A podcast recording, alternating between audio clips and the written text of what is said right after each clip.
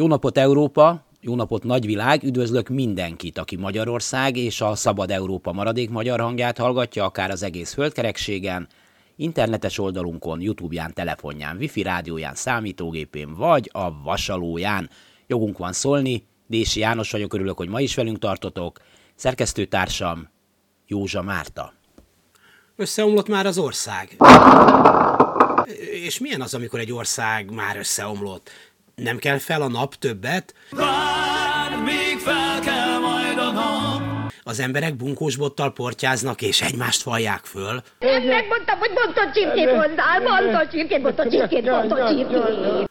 Az iskolákban eltüzelik a padokat, úgysem jár már oda senki. A kórházak helyén spontán temetők alakulnak ki, csak a parlamenti menza működik tovább, ahol egy ebéd a felébe, negyedébe kerül annak, amit egy napközistől elkérnek. Tudjuk, a római birodalom is összeomlott, de kinőtt a helyén valami más, előfordul, bár itt lehet, hogy csak ugar marad utánunk. Ha egy híd összeomlik, akkor nem mész rajta többet át. Ha egy ország, akkor ha nagy nehezen felveszik a telefont, egy elgyötört női hang annyit mond, hogy Hasi ultrahangvizsgálatra május végén tessék jelentkezni, és akkor augusztus végére, szeptember elejére talán lesz hely. de neked most fáj, Akkor májusban. mondja erre az elgyötört női hang, és sejted, azt szeretné még hivatástudatból hozzátenni, Ha addig megtetszene halni, akkor kérjük mondja le időben a foglalást, mert rennek azért lennie kell. összeomlott.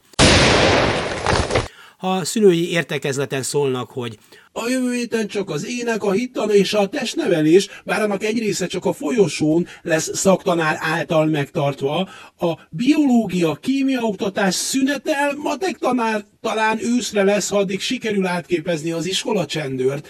Nem, nincsen sztrájk, mert az tilos, mi így működünk. És igen, három kolléga elment megint, kettőt kirúgtak, mert a minőségi oktatásért sztrájkoltak, de Cserében a második C része elment a vasárnapi misére, ezzel biztosítva az ötös magatartás jegyét. összeomlott. Vészhelyzet, vészhelyzet hátán. Az egészségügyet és az oktatást egy rendőr töri kerékbe. Az egyetemi kuratóriumban a megbízható, oda kijelölt, drága elvtárs már nem miniszterelnöki megbízott, hanem miniszterelnöki tanácsadó, így nincs összeférhetetlenség. Összeomlott. A szövetséges az ellenség, és az ellenség a barát. Létezik, hogy az ellopott média rabigába hajtva, haj, de sok kolléga imádja ezt az aranykalitkát, azt fújja, hogy diktatúrát akarunk, teljes kiszolgáltatottságot akarunk, jogfosztást akarunk. És leginkább tapicskolni akarunk az erkölcstelenségben, a romlottságban, amikor a gyilkos pártját fogjuk az áldozat helyett. Összeomlott. A titkosszolgálat ezentúl legálisan nyitott egészen titkos számlát külföldön, nem, a terroristáknak kárizgulniuk, nekünk annál inkább, hogyan lesz majd egyszer visszaszerezhető az így kisíbolt pénz. Ja, és az EU-s pénzekből felújított kastélyok ezentúl elajándékozásra kerülnek. Hoppszasszá, összeomlott. Ha egy átlagos nyugdíjból egy éhezőművész fakír sem tud megélni, Igaz, nem is akar, mert mi a látványosság abban a mutatványban, amit milliók kénytelenek nap mint nap bemutatni?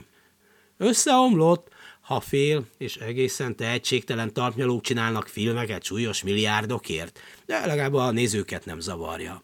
Összeomlott, ahol Übü király uralkodik a színházakon, már egyetemet is kapott, eszet is hozzá, mert ész nélkül is az övé minden is. Összeomlott, ahogy csodálkozva figyeljük, hogy lehet még mindig pénzt kilopni a közösből, nyilvánvaló vejek és gázszerelők útján, de hm, kit érdekel? Összeomlott? Összeomlott. A romok alatt persze mutatunk még életjeleket, de ha rövidesen a tíz körmünkkel ki nem ássuk innen magunkat, akkor tényleg vége, bár kint akkor is fel kell majd a nap. Te csak várj, míg fel kell majd a nap.